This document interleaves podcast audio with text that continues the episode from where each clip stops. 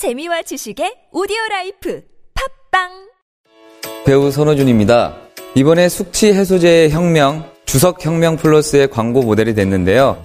새로운 광고로 찾아뵙게 돼서 저 또한 너무 기쁩니다. 요즘 입소문으로 효과가 입증된 요 녀석, 주석 혁명 플러스. 저를 많이 사랑해 주시는 만큼 많은 사랑과 관심 부탁드립니다. 감사합니다. 숙취 해소의 혁명, 주석 혁명 플러스. 온라인에서 구입할 수 있습니다.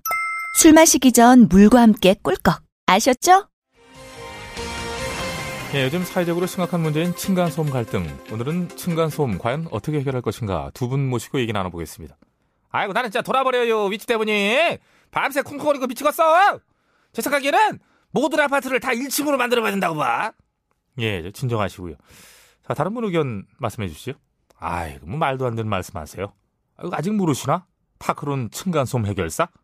파크론 뭐예요? 저는요 파크론 층간소음 매트를 방마다 깔았습니다. 그래서 저 아랫집이랑 아무 문제 없이 집안에서 눈치 안 보고 애들이랑 마음껏 뛰놀 수 있죠. 하하하. 그걸 언제 다 깔고 있지요? 아유, 나는 못해요. 아니죠. 파크론 시공 전문가들이 직접 내진 평수에 맞춰서 꼼꼼하게 시공해 주니까 안심하고 맡기시면 돼요. 예, 층간소음 문제 더 이상 고민하지 마시고 지금 포털에서 파크론 층간소음 해결사를 검색하세요. 저는 배칠수였습니다.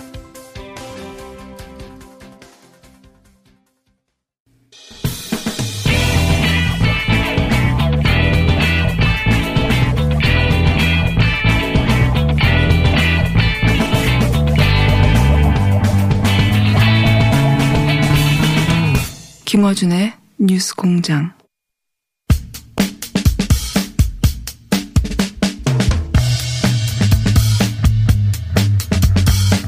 내일이면 광복 74주년이죠. 예. 그리고 올해가, 어, 대표적인 항일 무장 독립 운동 단체 의열단 들어보셨죠? 창단 100주년이 되는 해입니다. 그래서 특별한 손님을 모셨는데요. 어, 의열단 단장 김원봉 선생. 예, 얼마 전에도 어, 보수야당의 문제 삼았던 인사죠. 김원봉 선생의 외조카. 어, 미국에 계신데 귀국하셨어요. 그래서 저희가 재빨리 모셨습니다. 김태형 박사님 스튜디오에 나오셨습니다. 안녕하십니까. 안녕하십니까. LA 사신다고요. 예, 예. 방송 시작 전에 제가 LA 어디 사는지 자세히 들었습니다. LA 천문대에 사신다고 그래가지고, 어, 천문대에서 근무하시는, 어, 박사님이시니까 천문학을 하셨나. 쭉 설명 듣다 보니까 예. 천문대 근처에 그냥 집이 있다는 얘기였습니다. 자. 자, 아, 질문 드릴 게 굉장히 많은데. 네.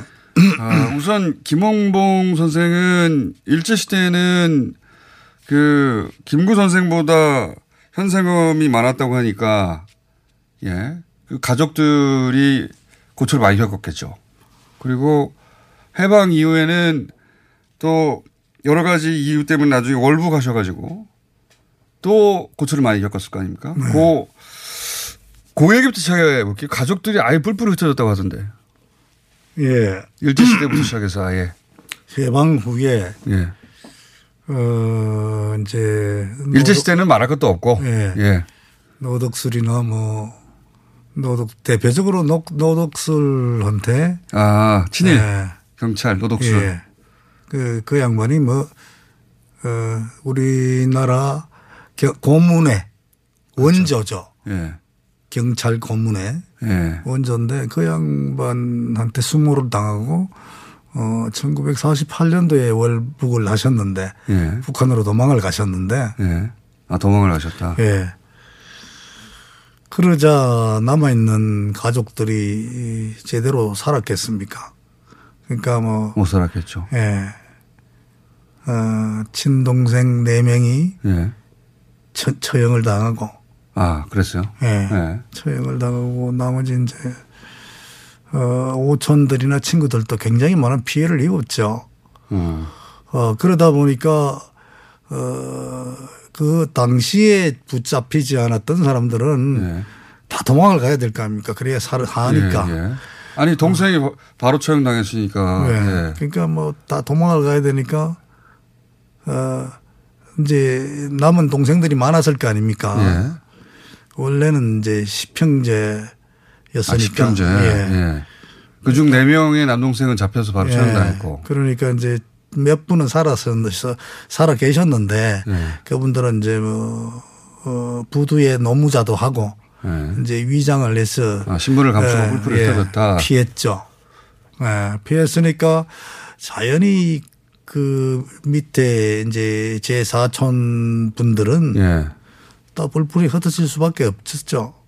어. 또 어머니는 여자고 그러시다 보니까 어머니는 살려줬어요. 어머님은 이제 그렇게 김홍몽 선생의 막내, 여동생. 예. 막내 여동생. 막내 여동생. 예, 예.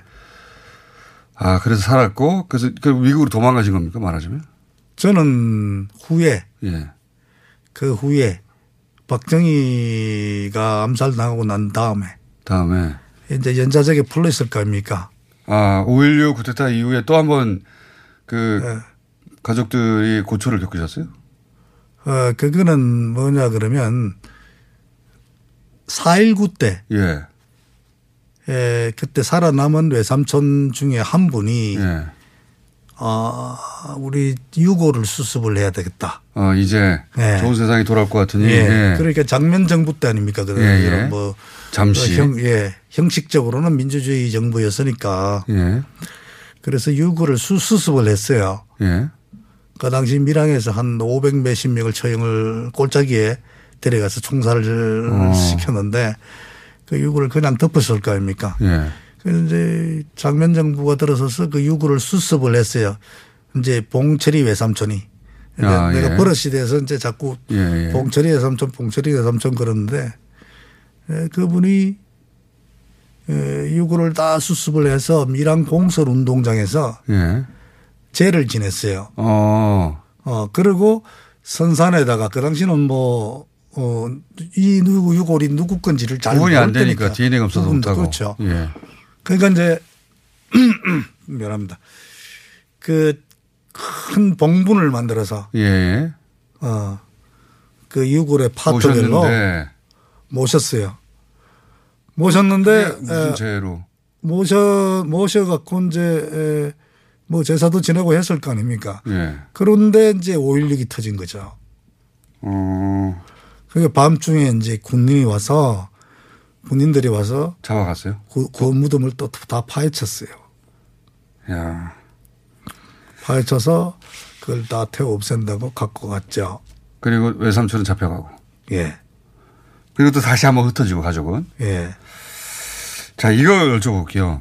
그 약산 김홍모 선생은 의열단 조직해서 당시 조선총독부가 가장 두려워했던 독립운동가 실제로 현상금이 김구 선생이 60만 원이었는데 100만 원이었고 요인 암살, 기관 파괴 이 요인 암살과 기관 파괴는 일제히 시각에서 우리 입장에서는 어, 독립운동을 한 거죠. 예. 근데 어, 그리고 이제 대한, 대한민국 임시정부에서는 국무부장, 국무부장이면 국방부 장관이죠. 그러니까 국방부 장관, 예, 지금으로 치면. 예, 그리고 그 해방이 된 조국에 돌아왔어요. 돌아왔는데 왜 여기서 몇 년 있다 월북을 하셨냐 이거죠. 이게 이제 사람들이 그 보수 진영에서는 빨갱이라서 월북했다, 뭐 간첩이다 이런 얘기 하지 않습니까? 네. 근데 왜 어머니한테 들으신 얘기나 네. 그때 오빠가 왜 이렇게 해서 갔다거나 왜 가신 거예요? 그 북한으로 올라갔을 갔을 그 당시에 예. 어머니가 이제 에, 그, 그 당시에 이제 약산 선생이 에, 어머니를 어, 부산에 에, 에, 부산에서 학교를 옮겨서 예. 서울로 유학을 오라. 어, 그랬을 그랬던 시즌 어, 당시였어요. 그 예. 그 반민특위하고 그럴 텐데. 예. 예. 그래서 어, 이제 어머니는 좀 들떴어. 예. 서울에 이제 가서 공부한다. 예. 뭐 이래서 어, 막내 외삼촌하고 처형당한 뭐 막- 막내 외삼촌하고 서울에 다녀왔어요. 아, 예. 그 왔는데 어느 날 예. 어디서 막 전화가 오더래요. 예. 전화도 오고 이랬는데 그 당시에 노덕수한테 당하고 일단 끌려가가지고. 당했을 적에 예. 예. 당했을 적에 그 당시에 낳은 둘째 아들이 있어요. 예. 철근이라고. 예. 그 갓난애니까 예. 갓난애를 막 씻더래요. 어, 어, 씻어갖고. 선생이. 예. 예. 그리고 이제 뭐 기저귀하고 이렇게 챙겼을 거 아닙니까? 그러니까 그 음. 본인은 독립운동을 한 사람인데 해방된 조국에 왔더니 친일 앞잡이였던 노독수한테 가가지고 온갖 수모를 당한 끝에 예. 다시 집에 돌아온 다음에 아이를 씻더라. 예. 그리고서요. 그 후에 이제 좀 며칠 지났겠죠. 예, 그리고 예. 아이를 씻어 갖고, 어, 가면서 예. 너희들은 내 동생이라 그러지 마라. 어. 경찰이나 누가 오면. 어. 예, 그리고 뒷문으로 해서 저 차를 운전사가 아, 운전을 하고 그때 헤어지고는 못본 어, 거거든요. 그런데 그 당시에 예. 그러고 난 뒤에 좀 있다가 이제 경찰 총소리가 나고 경찰도 들이닥치고 아, 경찰이 잡으러 예. 왔다. 들이닥치고 하니까 없, 없거든요. 예. 없으니까 이제 어머니하고 이제 아, 총소리도 들으셨대요? 예, 예. 막내 외삼촌하고 이제 경찰서 종로 경찰서 붙들려 갔죠. 가서 노독술이 있던 경- 종로교조서로. 그래 그랬겠죠. 예, 예, 예. 그러니까 누구라고는 이제 어머니는 잘 모르죠. 어, 그래서 뭐 어머니는 나중에도 뭐 어, 물고문도 당하고? 물고문 당했다는 거는 어, 내가 미국 가서 40대 중반에 들었어요. 그때 그런데 그런 말씀은 그 여자들은 잘 안 하거든요. 고등학생이셨던 나이죠, 예, 예, 어머님이. 예, 근데 고등학생인데 예, 예. 그때 이제 그 선생 김학문 선생을 잡으러 왔는데 없으니까 고등학교 여동생을 데려가서 물건을 시켰다. 예. 그러니까 뭐 어디로 갔느냐 이래 묻고 뭐 그랬겠죠. 그 그렇게 해서 결국 사실은 그 여운영 선생이나 또 김변 선생이나 이렇게 어 독립운동을 했거나 어 이런 분들이 많이 죽었잖아요, 실제. 근데 그 당시가 북한으로 올라가셨을 그 당시가 예, 어 여운영 선생이 예, 돌아가시고 예, 암살가. 그, 그때 그 당시 장례를 치러 드렸거든요. 예. 그 약산 선생님이 그 그랬으니까 어, 그 당시 충격에서 못 벗어난 아, 상황이 본인도 이제 여기 있다가는 소위 이런 친일 경찰들한테 죽임을 당할 거라고 생각을 예 했던 그런 것이고. 편지가 남아 있습니다. 아, 예. 그래요? 그 사마로라고 예. 그 당시 이제 대만에 에, 있던 예전 비서했던 중국 분이 그 편, 중국 분한테 편지를 뭐 자주 왔다 갔다 했는가 봐요. 그 내용이 이 내용이 뭐냐 그러면 이제 어, 나는 북으로 올라가기 싫은데 예. 어, 너무 여기 있으면 결국은 외놈들한테 내가 죽겠구나. 외놈들. 아, 그 친일파라 그런 것도 아니고 그 당시에는 그때는 외놈이라고 그냥 아. 외놈이라고 그 이제 그 편지가 남아 있어요. 아니 선생 입장에서는 외놈이죠. 외놈이죠. 내가 아. 조국에 돌아왔는데 여전히 그 앞잡이 하던 사람들이 나를 때리니까 네. 죽이려고 하니까. 근데 결국 북에 올라가서도 김일성 비판을 해서 수정당하신 거 아닙니까? 그렇죠. 이골이 어딘지도 모르는 거 아닙니까? 그죠? 그렇죠. 그러니까 남쪽에서도 북쪽에서도 남쪽에서는 죽이려고 해서 도망갔고 북쪽에서는 정말로 제거를 했어요, 숙청. 나중에 했죠. 예. 예. 58년에. 전쟁 예, 끝나고 5년 예, 후에. 예, 맞아요. 예, 맞습니다. 아, 기관 운명이네. 아, 그 참. 그, 이, 그러니까 선생은, 어, 친일파, 외놈이라고 표현하셨는데, 친일파들이 예. 자기한테 빨갱이라고 뒤집어 씌워서 자기를 죽이려고 한다. 그래서 어쩔 수 없이 북한 가기 싫은데 갔다. 그래서 월북해서 빨갱이라는 얘기를 지금도 얘기하고 있지 않습니까? 그렇죠. 예. 빨갱이라는 얘기는 예. 공산당에 가입을 해야 빨갱이 되는 거죠. 그 시절에. 예. 아니 근데 저는 그거 이거부터 좀 말이 안 된다고 생각하는 게 애초부터 그랬다면 남쪽으로 올 게 아니라 북한으로 갔으면 되는 거 아닙니까? 어, 그렇죠. 한국 그렇죠. 전쟁 나기 전인데 왕래와 예, 자유롭고. 예. 북한에 뭐 있었던 부하들 옛날 부하들도 많고 예. 뭐 이랬으니까 북한으로 먼저 갔겠죠. 그게 만일에 음. 에, 빨갱이였으면 선생님이 들으신 그 약산 선생, 약산 선생이 토지 분배 같은 거 주장하셨다고 그래가지고, 네. 뭐 그런 것도. 에, 그 당시 이제 에, 에, 상황을 보면 김구는 예. 김구 선생님은 우파고 예, 그랬죠. 그러니까 보수 진정한 보수가 김구 선생님이고 예. 그 다음에 야당격은 예. 이제 진보 쪽은 예. 어, 김원봉이었거든요. 예. 어, 그래서 둘이서 이제 합자를 해서 이제 강복군도 만들고 뭐 그랬는데 예. 예. 이, 어, 어, 많은, 음, 대한민국의 예. 역사학자들이 예. 약선을 빨갱이라고 쓰는 게 한, 사- 하나도 없습니다. 아, 그건 정치적으로 네. 뒤집어 씌우는 겁니다. 예. 발갱이라 역사, 그렇죠. 예, 역사학에서는 그렇게, 어, 네. 정리한 분이 아무도 없어요, 사실. 예. 아, 100, 100주년인데, 예. 여전히, 어, 뭐, 서운을 하면 안 된다, 뼛속까지 공산주의다, 이런 얘기 듣지 않습니까? 예. 심정이 어떠세요, 그런 얘기 들으면? 근데 그 분들이 그 양반들을 좀 무지하다고 생각합니다. 나는 대한민국 국회의원들이 국회의원이 될 자격이 있으려 그러면 그 나라 역사를 먼저 알아야 되는 거 아닙니까? 어느 정도는 어, 역사에 대한 통찰이 있어야죠. 어, 뭐 팩트가 좀 뭐 좀 알고 있든지 이렇게 해야 되는 거죠. 그걸 뭐 근데 뭐 자기 마음대로 어, 마음대로. 마음대로 얘기하고 예, 보면 뭐그그 역사적인 검증 같은 게 없이 역사가 역사를 잘 모르는 것 같아요. 그러니까 무- 내가 볼- 볼 때는 무지하다고밖에 볼 수 없는 거죠. 최근에 네. 수출 규제 관련해서 여기저기서 어 일본 아베 수상을 지지한다는 하는 얘기도 나오지 않습니까? 예, 예. 그런 거 보면 어떤 생각이 드세요?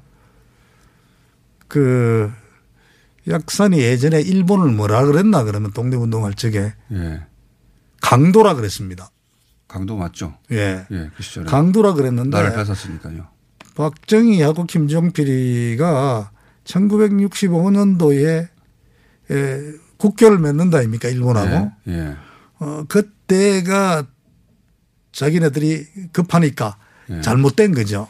그 사람들이 잘못 수교를 맺은 거죠. 예. 경제적으로 어, 굉장히 남한이 대한민국이 불리하게 만들어 놓은 겁니다. 예. 상황이. 지금 그런 내용들이 나오고 있습니다. 예, 그게 왜냐 그러면 그게 에, 지- 그게 왜 그 그런 상황을 우리가 알 수 있나 하면 한 번도 우리가 흑자를 본 일이 없어요. 맞습니다. 일본이 돈을 다 다 벌어갔어요. 그건 뭐 옛날부터 예.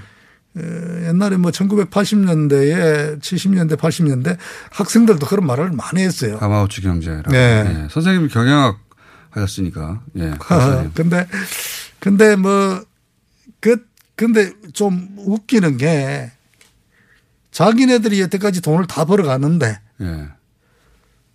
어 경제적으로 제재를 가한다. 예. 그 예를 들어서 미국하고 중국하고 사이는 예. 중국이 돈을 많이 벌어갔다는 겁니다. 그래서 겨- 그래서 미국. 미국에서 어 너희들 말이야 우리나라 때문에 많이 그렇죠. 벌어갔으니까 어 너희들 좀 어 좀 그걸 균형을 맞춰라 무역 수지에 대해서 예. 그럴 수 있지만 이건 벌어간 쪽에서 돈을 많이 벌어간 쪽에서 경제 제재를 가한다. 그 좀 그 좀 비상식적인 얘기 아니, 아니겠습니까? 그거? 예. 그, 그거는 네, 그뭐 강도나 마찬가지죠 그러면. 제가 궁금한 것은 소리가 좀 남다르실 것 같아가지고. 그러니까 그 독립운동 하다가 돌아왔더니 그 자리에 그 친일 경찰이 앉아가지고 자기를 어 잡아들려고 하고 죽이려고 하니까 네. 얼마나 황망했겠어요. 이게 도대체 네. 무슨 일인가.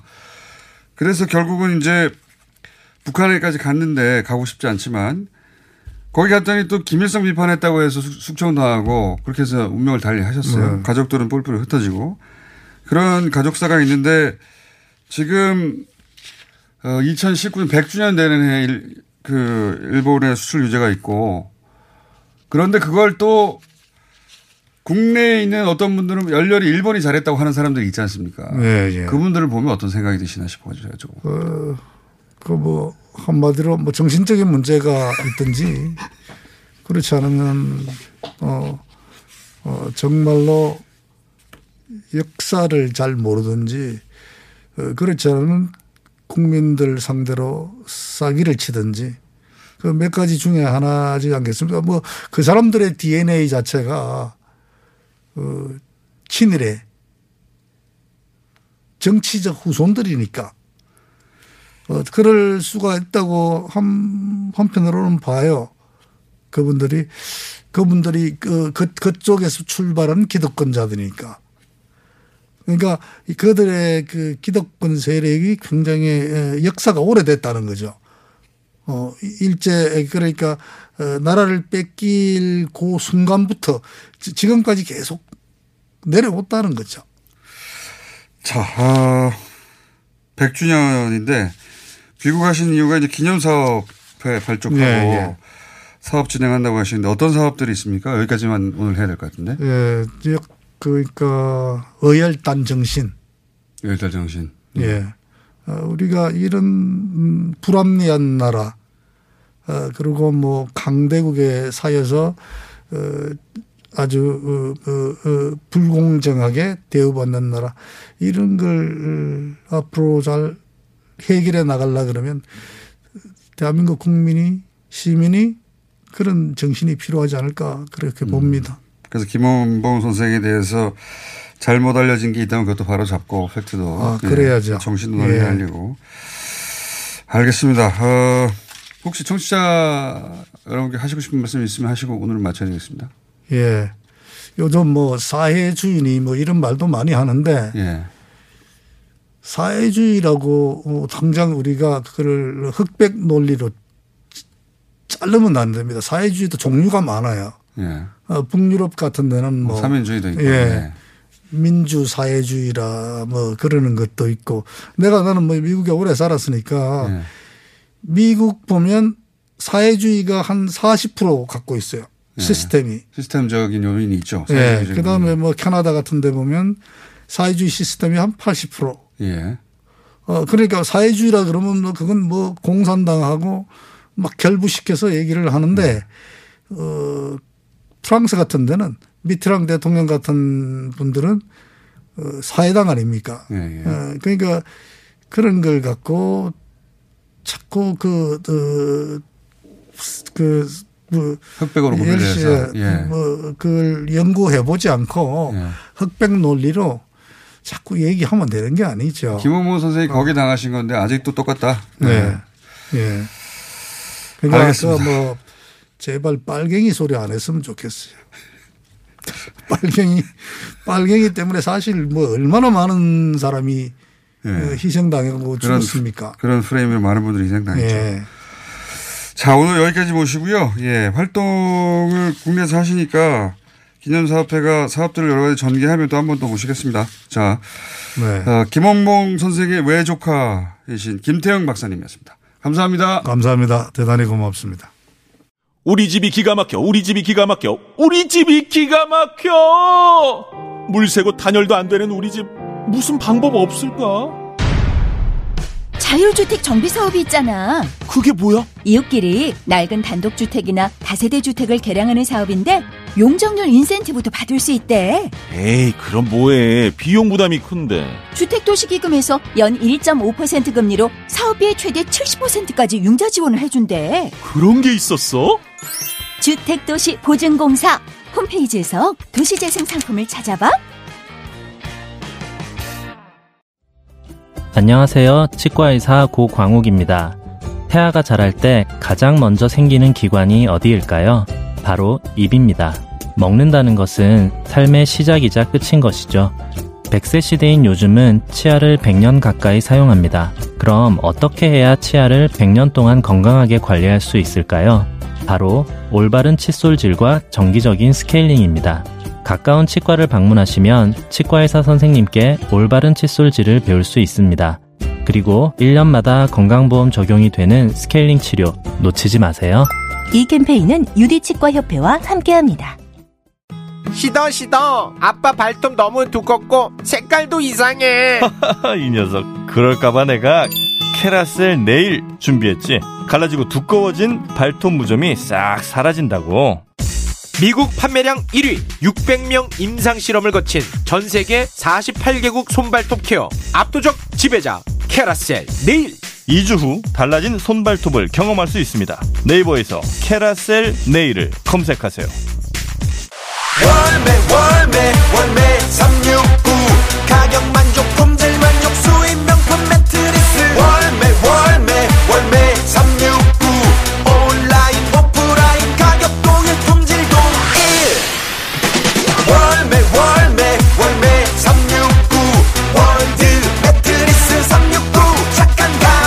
월드 매트리스 369. 온 오프라인 동일 판매.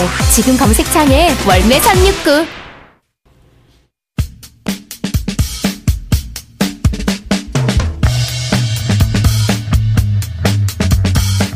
오늘은 일본 수출 규제와 화이트리스트 배제 결정에 대한 어, 일본 전문가의 견해를 들어보겠습니다. 일본 주식 분석 전문 업체 Asymmetric Advisors의 시니어 시장 전략가 아미르 안베르자데 씨 전화 연결되어 있습니다. 안녕하세요. 반갑습니다. Thank you very much. 감사합니다. 제가 알기로 30년 경력의 일본 주식시장 전문가로 알고 있습니다. 본인 소개 잠깐 부탁드립니다.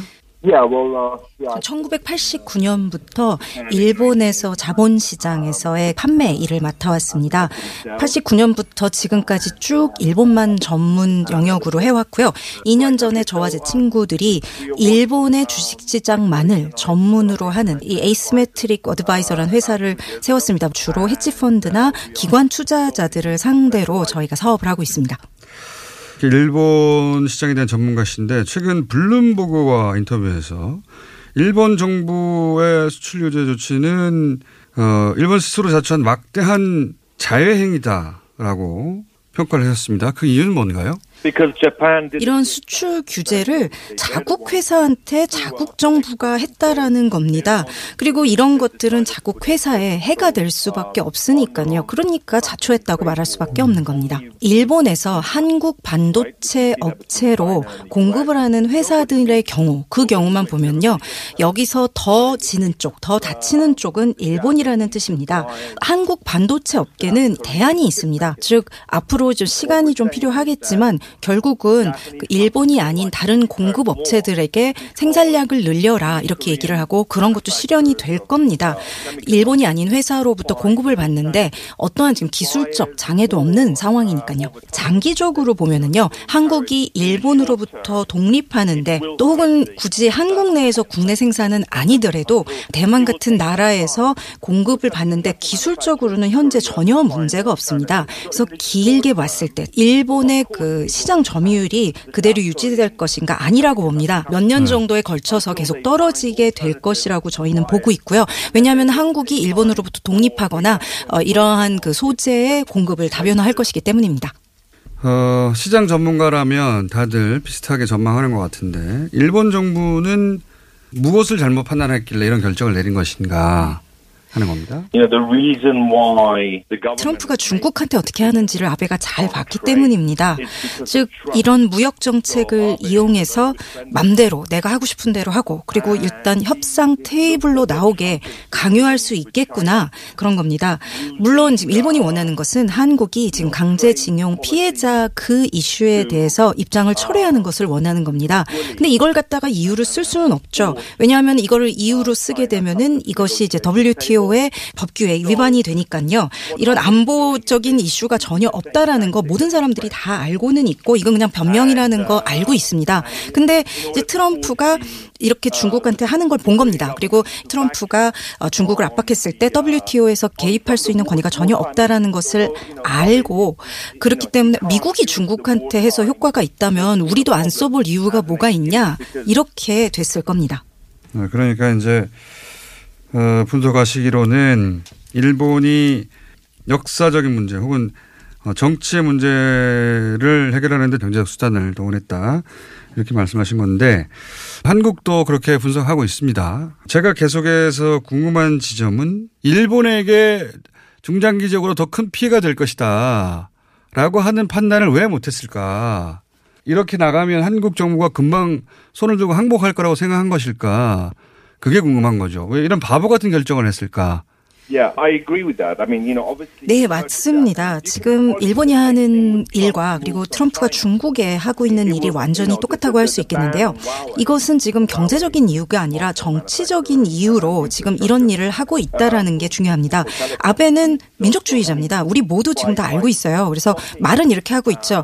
일본 바깥에서 일본의 동맹들을 군사적으로 도울 수 있게 군사력을 증강하려고 한다 이런 말은 하고는 있는데 굉장히 민족주의자인 거 다 압니다. 그렇기 때문에 단기적으로 좀 자국의 고통이 있을지라도 이것은 충분히 정당화할 수 있다. 이것이 합리화된다. 이렇게 생각을 하고 있는 겁니다. 이것이 정치적 확신에서 있다라는 것, 즉 경제적인 이유가 아니라 정치적인 이유로 지금 이런 일을 하고 있다라는 것이 굉장히 위험한 상황이라고 말씀드릴 수 있을 것 같고요. 그 분석을 듣다 보니 어, 아베 착각은 그러니까 일본은 미국이 아니고 아베는 트럼프가 아니라는 사실을 망각한 데서 비롯된 거네요. 예. 본인들의 힘을 과신하는 거네요. His policies have always been. 사실 아베는 트럼프 만나기 이전부터 이미 평화 헌법을 바꾸겠다라는 그런 입장이 굉장히 분명했고 오랫동안 민족주의자적인 태도를 견지해 왔습니다. 그렇지만 궁극적으로 볼 때는 일본이 루저가 될 수밖에 없다라는 겁니다. 이것은 아마 지금 한국과의 갈등이 극적으로 해소가 된다도 마찬가지일 겁니다. 두 나라 양국 관계가 정상화가 되고 사이좋게 돌아온다 할지라도 여러 가지 필요한 부품을 일본 바깥에서 지금 공급하는 이 공급선 다변화를 이미 시작을 했기 때문이죠. 한국 회사들의 정책 방향이 이미 바뀌어버린 겁니다. 그렇기 때문에 지금 장기적으로 볼 때 엄청난 영향이 있을 수밖에 없습니다. 지금 일본 시장을 상대로 30년 가까이 활동을 해오셨기 때문에 일본 기업들의 속마음 같은 것도 직관적으로 루트를 통해서 들으실 것 같은데 지금 말씀대로 어, 만약에 한국 반도체 업체들이 떠나버리는 상황에 대해서 일본의 소재 업체들이 굉장히 불안해할 것 같은데 그런 어떤 걱정을 들어보신 적은 없습니까? 일본의 관련 기업으로부터? The Japanese companies themselves don't want this. 그 일본 회사들은 원하지 않습니다. 당연히 사업에 나쁘니까요. 물론 지금 당장은 한국 회사들이 재고를 갖다가 쌓아놔야 하니까 엄청나게 그러니까 공격적으로 일본이 갖고 있는 모든 제품을 마구 사들이겠죠. 그러니까 한국이 이제 화이트리스트에서 배제가 되면서 그러니까 한국이 일본한테 받고 있던 무역 관련한 그 우대 조치가 모두 다 이제 취소가 되지 않았습니까? 결국은 시장이 굉장히 크게 교란될 것은 사실이고요. 반도체 생산을 하는 장비나 소재를 하는 회사들이 일본 바깥으로 이전할 수밖에 없을 겁니다. 그러니까 일본의 이런 소재 업체들이 해외로 나가는 이유는 아베 정부의 이런 조치가 자신들의 경제적 이익과 배치되기 때문에 앞으로도 이런 일이 벌어질까봐 그렇게 해서 해외 이전을 한다. 그런 얘기인가요? Yeah. 예, 그렇습니다. 그렇군요. 한국에서는 일본 우익 정부, 아베 정부의 이번 결정이 역사 전쟁이기도 하고 또 한편으로는 어, 한국의 경제적 추격을 여기서 꺾겠다라고 하는 패권 전쟁이기도 하다. 이 해석에 대해서는 어떻게 보십니까? If you look at the technologies that these guys have. 20년, 30년 전이라면은 기술 격차가 일본이랑 있으니까 그런 식의 접근이 가능할지 모르겠지만요. 현재 삼성을 봤을 때 세계 수준급입니다. 지금 그해 발면에서 일본 같은 경우에는 반도체뿐만이 아니라요. 다른 모든 이런 체계화된 그 반도체 시스템 산업에서 전부 이미 거의 그 존재감이 없는 상태입니다. 토시바가 조금 그래도 메모리 쪽에 남아 있다가 이미 몇 년 전에 회사를 다 팔 수밖에 없었죠. 현재 지금 일본이 남은 거라고는 이제 장비, 부품, 소재 정도인데 장비도 이미 지배를 한다라고는 전혀 얘기할 수가 없습니다. 어, 사실은 만약에 일본이 그렇게 생각을 했다면 우리가 경제적으로 지배를 할 수 있다고 생각을 했다면 저는 굉장히 거기에 쇼크를 먹을 겁니다. 20년 전에나 가능했던 얘기지 지금은 더 이상 그게 가능한 얘기가 아니거든요. 그 말씀을 듣다 보니까 일본 정치가들의 착각은 거기 있었던 것 같네요. 그러니까 한국을 여기서 때리면 어, 한국 경제가 크게 흔들릴 거라는 생각은 20년 전에 가능했던 생각인데 상황 파악 자체가 20년 전에 머물러 있었던 게 이런 착각을 불러일으켰던 가장 중요한 요인 중 하나가 아니었을까. 그렇다면 화이트리스트 배제 결정은 어떤 경제적인 커다란 파급이 있을까요? Then obviously he's going to have. 제 세계 전체에 어떤 경제적으로 성장의 둔화세, 하락세가 되지 않을까. 특히나 이것이 지금 굉장히 첨단 과학, 첨단 그런 테크놀로지 이런 산업계에 일어나고 있기 때문에 그 영역에서의 어떤 둔화가 일어날 수밖에 없다 이렇게 봅니다. 알겠습니다. 오늘 말씀 감사하고요. 앞으로도 일본과 한국의 이 어, 무역 전쟁은 금방 끝이 날 것 같지 않으니까 큰 이슈가 있을 때마다 어, 연결하겠습니다. 오늘 말씀 감사합니다. Sure, sure. I'm uh, very happy to uh, come back. Thank you very much for having me. 예, 당연히 기꺼이 다시 오겠습니다. 불러주셔서 감사합니다. 오늘 감사하고요. 예. 지금까지 30년 경력의 일본 주식시장 전문가 아미르 암베르자드 씨였습니다. 그리고 지금까지 통역에는 홍희연이었습니다.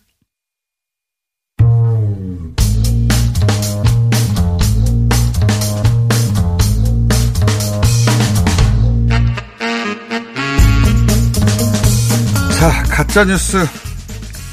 재밌는 시간입니다. 짧지만. 김준일, 김원경, 김한 세 분 나오셨습니다. 안녕하십니까? 예, 안녕하세요. 안녕하세요. 오늘 체이크 어디 갔습니까? 예. 잘렸나봐요? 어, 네 명 다 나와도 되는데, 저희가 시간 짧아도 다 소화할 수 있는데, 못해요. 한분 앞에 30초로도 가능한데, 자, 빨리 진행해 보죠. 오늘도 시간이 이렇게 많지는 않으니까. 대략 한 분에 3, 4분 있습니다. 네. 김준일 대표님. 예. 제가 준비한 거는 그 콜마 회장이 유튜브 동영상 틀어서 굉장히 문제를 많이 일으켰잖아요. 화장품 위탁 생산. 그래서 이제 그 콜마. 유튜브 동영상이 막말을 한 걸로 좀 많이 알려졌어요. 아베가 문재인의 면상을 치지 않은 것만으로도 대단한 지도자다. 면상을 예. 주먹으로 치지 않은 예, 것만으로도. 그리고 뭐 베네수엘라 여자들 꼴날 거다. 한국 여자들이 뭐 이런 식의 막말을 했는데 베네수엘라 여자들이 단돈 7달러에 몸을 팔고 있는데 한국인들이 음. 일본한테 덤비면 이렇게 된다는 거예요. 네. 이런 얘기를 일본인이 한 게 아니고요. 음. DHC는 그나마 일본인들이잖아요. 일본 극우잖아요. 이건 우리 어, 우리 유튜버가 음. 보- 자기를 보수라고 하는 우리 유튜버가 한 얘기입니다. 근데 이제 이 막말을 너무 막말에 초점 맞추다 보니까 이 내용에 대해서는 제대로 팩트 체킹한 데가 아무데도 없더라고요. 어. 그래서 내용이 다 틀렸는데 이거는 마치 이거는 뭐 막말은 했지만은 내용은 맞는 거다라고 잘못 알고 계신 분들이 꽤 있어가지고 아, 그래서 막말이 아니라 중요한 건 그 내용 자체가 다 틀렸다. 내용 자체가 다 틀렸다. 그래서 네. 뭐 굉장히 많은 얘기를 했는데요. 한세 가지 정도만 제가 주요하게 가져왔습니다. 알겠습니다. 네, 첫 번째는 2005년에 이거 언론 보도에도 많이 나왔는데 2005년에 민관 어, 위원회에서 네. 개인의 청구권이 소멸됐다라고 발표를 했다. 노무현 그런 정부 적이 당시에. 없죠. 네. 예. 그런 적이 없고요. 이거는 조선일보가 그 기사를 썼어요. 그러니까 이게 뭐냐면 네. 노무현 대통령이 당시 이 관련 그 위원회에서 연구를 한 다음에 아 개인 청구권도 다 소멸됐다는 식으로 정리됐는데 우리 정부가 그렇게 했는데 왜 다시 지금 개인 청구권 얘기를 하느냐 이런 식으로 보수 유튜버들이 주장하죠. 그렇죠. 예. 그래서 이제 조선일보 기사가 근거가 되고 있어요. 그래서 조선일보가 7월 17일자에 강제징용 보상은 1965년 청구계 협정에 포함 노무현 정부 당시 민관 공동의서 결론 낸 사안 이런 기사도 쓰고 몇개 네. 기자 수첩 거짓말입니다 이거. 예, 틀린 말이고요. 네. 그, 그 당시에 민간 공동위원회 보도 자료를 보면은 어, 청구권 협정을 통하여 일본으로부터 받은 무상 3억 불은 한국 정부가 국가로서 갖는 청구권은 그렇죠. 포괄적으로 감안되었다 고 봐야 된다. 그래서 네. 한국 정부의 청구권은 없어졌지만은 개인의 청구권은 살아 있다. 그게 우리 입장이기도 하고 일본이 이 아베 정부가 등장하기 전까지 입장하기도 하고 국제적으로도 맞는 이야기고. 예. 음. 그리고 2007년에도 네. 백서를 냈어요. 이거에 관련해서 민간기획단 그 백서를 냈고요. 국회 도서관에 누- 검색하면 다 찾을 수 있습니다. 그 백서 81쪽에도 나와 있어요. 정확하게 명확하게 나와 있는데 뭐라고 나와 있냐면은 그 징용 자체 불법성에 기한 개인의 배상 청구권을 정부가 대신 행사하여 이를 소멸시킨 것은 아니라고 그러니까요. 해석하는 것이 타당하다라고 네. 명확하게 아, 밝히고 말도 있어요. 좀 어렵겠네요. 예. 그냥 개인 청구권 살아 있다 이렇게 개인 청구권. 살아 있다. 그러니까 국가가 대신해서 이게 소멸된 게 아니다라고 명확하게 얘기를 했어요. 그래서 이게 아직도 잘못 알고 계신 분들이 많아서 명확하게 좀 아, 잘못 알. 알려졌다기보다는 보수 매체들이 끊임없이 그렇게 주장, 유포하고 있어요. 이게 일본의 주장이거든요. 그렇죠. 예, 65년은 국가 간, 국가 간 퉁친 것이고, 게다가 그, 그 내용에는 그 식민 지배에 대한 불법성이라든가 불법에 대한 내용이 전혀 없어요. 그렇죠. 예. 그리고 개인 청구권은 살아 있고, 이게 일본 정부도 계속해서 매뉴얼로 외무보성이 가지고 있던 건데, 음. 아베 정부 나- 등장해서 갑자기 모든 게 다 아니라고. 아베 정부의 주장인 겁니다, 이거는. 그렇죠. 예. 일본도 그렇게 말하지 않았었어요. 근데 자꾸 우리 보수가 아베 정부 주장을 들고 와서 왔다고 주장하니까 황당한 거죠. 이 두 번째 유튜버의 두 번째 주장은 뭐냐면은 문재인 대통령이 아베 총리에 면전에 대고 일본은 우리 동맹이 아니다라고 말해서 동맹 국가를 무시했다라는 이제 주장. 그래서 아베가 한마디로 빡쳤다. 그래서 경제보복을 한 거다라는 주장이에요 지금 이게. 잠시 빡쳤다가 표준어인가요? 화가 났다. 화가 났다. 아, 이제 순화하겠습니다. 매우 분노했다. 매우 분노했다. 네, 아니 그러니까 표준어면 사해도 돼요. 네. 네. 표준어면 표준어인지 한번 확인해 네. 보고요. 일단 이거는 굉장히 좀 잘 모르시는 분들이 있어 서 설명을 해야 되는데 뭐냐면은 일본은 지금 한국의 동맹이 군사적으로 동맹이 아닙니다. 공식적으로. 그러니까요. 군사 동맹을 만든 적이 없어요. 한미일은 큰 지역 안보 체제에서 동맹처럼 하고 있고 우리는 공식적으로 군사 동맹은 미국밖에 없어요. 일본하고는 군사 동맹이 아니고요. 왜 군사 동맹이 아니냐면은 일본이 2015년에 집단적 자위권 헌법 8조를 집단적 자위권 해석을 해가지고 동맹국이 예, 공격을 받으면은 개입할 수 있다. 자, 자위대가 예, 출동할 예. 수 있다라고 했어요. 이게 무슨 얘기냐면은 한국이 동맹국이 되면은 어 한국에서 무슨 일 있어? 우리 자위대 출동할게 하고 올 수 있는 거예요. 어 독도에 갑자기 러시아 여- 뭐 항공기 지나가 우리가 출동해 줄게. 동맹국이 침범당했으니까 이렇게 될 수 있는 거거든요. 예. 일본 극우가 그걸 한반도 재준치라고 표현해요. 일본 극우의 오랜 그, 이, 그 염원이죠. 그러니까 38선을 끌어올린다. 그렇게 자기들은 인식하는데 지금 만약에 그 사드, 그러니까 어, 걔네, 걔네들은 38선이 부산항까지 내려왔다. 뭐 이런 식으로 표현합니다. 그러니까 그걸 더 끌어올려 가지고 자기 버퍼를 마련하려는 게 극우의 발상이거든요. 그, 그 말씀을 이제 그렇게 일본에서는 그 한반도 유사시 네. 예 그렇게 표현하고 있는 거죠. 아베 예. 총리가 계속 들이밀고 있어요. 우리 동맹인 것처럼 하는데 아- 네. 문재인 대통령은 오히려 단호하게 아니다라고 한국에 오히려 잘한 아니니까. 것이다. 예, 아니니까요, 실제. 제일 세 번째는 제일 황당한 건데. 잠깐만요. 예. 빡치다는 화나다를 속되게 이르는 말입니다. 예, 라고 죄송합니다. 예. 제가 보면서 좀 화가 났네요. 자, 어, 그러, 그 표현은 어이없어서 짜증이 나다. 이런 식으로 길게 써주시면 정확하겠습니다. 예. 세 번째는 뭐냐면은 아베 총리가 문재인 대통령 취임 1주년에 딸기 케이크를 선물했는데 문재인 대통령이 단 거 안 먹는다며 거절을 해서 그래서 화가 났다 아베 총 그래서 아, 경제 보복을 한 거다. 이게 그런 말이 나와요? 그 안에서? 실제 그 이 내용이 나와요. 그래서 정말 어이가 없고요. 딸기 전쟁, 딸기 전쟁. 딸기- 그러니까요. 이게 이제 맥락을 좀 설명을 드리자면은 실제 2018년 5월 9일에 문재인 네. 대통령이 한일 정상회담 오찬에서 딸기 케이크를 깜짝 선물을 받았어요. 네. 그래서 아베한테 고맙다고 얘기를 하고 한국에 한번 오라라고 얘기를 했는데 먹지는 않았습니다. 먹지는 않았다. 예. 아, 그래서 아베 총리가 화가 나서 그러는 거다? 화가 나서 그러는 어. 거다라고 하는 건데 일단 아베를 무시하는 발언이고요. 계속 공과 사를 구분도 못하는 건데 더 이제 이게 그랬을 내- 수도 있어, 이거는. 중요한 건 내용이 뭐냐면은 그랬을 수도 있어. 세달 케이크를 안 먹어 이 사람이 그러면서 세 달 전에 평창 올림픽이 있었는데 일본 컬링 팀 예. 스즈키 유미 선수가 한국 딸기가 너무 맛있다 놀랄 정도로 맞아, 맛있다라고 맞아. 얘기를 말 해서. 예. 그래서 사이토 겐지 농림수산 그- 예. 그 장관이 그거 하- 일본 거다 원래라고 해서 한일 간 딸기 전쟁이 벌어졌어요. 맞- 맞아요. 네. 확인해 보니까 품종이 일본 게 아니야. 근데 2005년에 들어온 건 맞는데 우리가 개종해서 새로운 완전히 새로운. 거였어요. 근데 이날 딸기 케이크를 들이밀고 네. 옆에 품, 품종 인증서를 딱 놓고 먹으라고 한 거예요, 아베가. 아 그렇게? 예. 아 진짜로? 진짜로 품종 인증서가 딱 놓여 있고 딸기 케이크를 주면서 이거 맛있게 드세요라고 하면 야. 문재인 대통령이 그거를 먹으면은 아, 나 또 그게 그거는 홍보가 되는 진짜 거죠. 예의가 아니네요. 진짜 진짜로 그랬어요? 진짜 그랬어요. 팩트로? 아, 팩트예요. 강, 당- 당시 기사에 나와 있습니다. 야 진짜 예. 옹졸하고 졸렬하다. 그래서 그거는. 그때 딸기 전쟁이라고 얘기를 했던 거죠. 나 지금 그거 모르고 지나갔네. 그러니까 먹으면 안 되는 거였어 그 상황에서. 그렇죠. 예. 그거는 그거는 먹이는 건데 예. 먹이는 걸 먹으면 어떡합니까? 그래서 뭐 어쨌든 야. 대응을 잘한 거예요. 안 먹은 거는. 이게 두고두고 호- 일본 딸기 홍보로 자료로 쓰일 수가 있습니다. 야, 이- 이게. 야, 네. 이건 너무했네요. 아 죄송합니다. 너무 얘기. 자, 그래서 다 대체로 다 사실이 아니다. 네, 다 그. 외에도 사실이 아니고 되게 많다. 이런 얘기고요. 자, 그만하세요 이제. 김한 기자, 네. 아, 1분 30초 내로 끝내주세요. 네.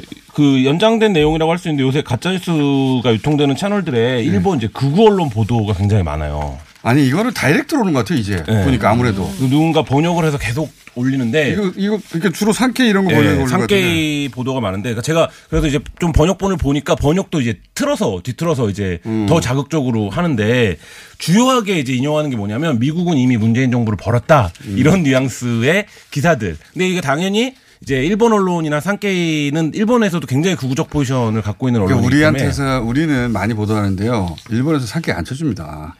그, 그러니까 그거 언론이에요. 예. 야 이상한 사람들이 있는 신문 아니야? 네. 저는 이런 얘기 듣- 이제 진짜 많이 제가 들었어요.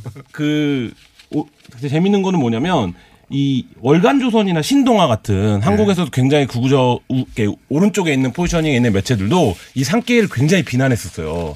이 산케이의 극우적 포지션에 대해서 진짜 그거거든요. 예. 예. 뭐 우리 태극기 부대만 볼 만한 내용이에요. 그래서 조선일보는 어떻게까지 기사를 썼냐면 산케이를 검색해 보면 뒤따르는 말은 변속관 낙서에 불과하다라는 말이 뒤따른다라는 내용을 기사에 쓰기도 했었어요. 조선일보에 저건 조선일보군요. 네. 근데 지금 이 가짜뉴스 플랫폼들에서 그러니까 가짜뉴스가 도는 카톡방이나 이런 데서 굉장히 이제 조선일보나 뭐 상계나 이런 보도들이 같은 병렬로 이제 유통되는 걸 보면 한국 언론이 그만큼 퇴행했다 그 사이에 뭐 이런 음. 생각이 듭니다. 그거 그걸 아셔야 돼요. 상계 위상은 굉장히 일본 내에서도 정상적인 사람 그거 안 읽잖아. 음. 예. 넷 우익이라고 하는 그렇죠. 우리로 치면 태극기 부대가 온라인으로 간 네. 그런 사람들이 읽는 거 아니야? 그런 식이에요, 실제로. 이거 중요한 매체로 취급 안 돼요. 예. 근데 그, 그것만 계속 이 올라오고 있다? 거기서 보도된 것만. 네. 그리고 지금 뭐 다- 요거는 다만 아베 총리하고는 친합니다. 네, 그렇죠. 아베 대변자다 뭐 이런 이제 평가를 받고 기관지라고 있죠. 하죠. 그다음에 지금 이제 8월 내일이 이제 8월 15일이잖아요. 8월 15일이 되면 이제 진보 세력과 태극기 세력이 모두 다 바빠지는 날인데 하죠. 총궐기. 네, 총궐기를 하죠. 그래서 지금 엄청나게 그 총궐기에 그 선전 선동 경문들이 가짜뉴스 카톡방 등에 문재인을 탄핵하라 뭐 네, 이런 거 그렇죠. 문재인을 끝장낸다. 8월 15일 날 뭐 이런 것들이 엄청 많이 돌고 있고 잠깐만요. 이제 30초밖에 안 네, 남았는데 그렇습니다. 김원경 사무총리는 2분 떼고 가야죠. 못 살아. 우리가 57분에 아웃이거든요. 아 그래요? 아 30초. 저는 이영훈 느낌만 전하고 가세요. 네, 네. 서- 이영훈 서울대 명예교수라고 우리가 알고 있던 분이 사실은 서울대 명예교수가 아니었다는 서울대의 입장을 저희가 확인을 하고 왔다 이 말씀을 드립니다. 아. 예, 이분이 이분이 사실은 굉장히 문제적 발언을 많이 하시고 책을 썼는데 위안부 강제징용 뭐 이런 거 모두 부정하고 있고요. 그리고 성매 성노예 네. 위안부는 매춘부다 이런 주장. 네 맞아요 그런 분입니다. 그런데 식민지 이- 근대화라는 주장하시는 예, 분인데 그런- 명예 교수라고 했는데 명예 교수가 아니에요. 아니라고 서울대 측에서 분명하게 얘기를 했고요. 어, 이것들을 그러니까 그동안 사칭하고 다닌 셈인데. 이것에 대해서 자, 조사를. 하겠다고 합니다. 하나 둘 셋. 안녕.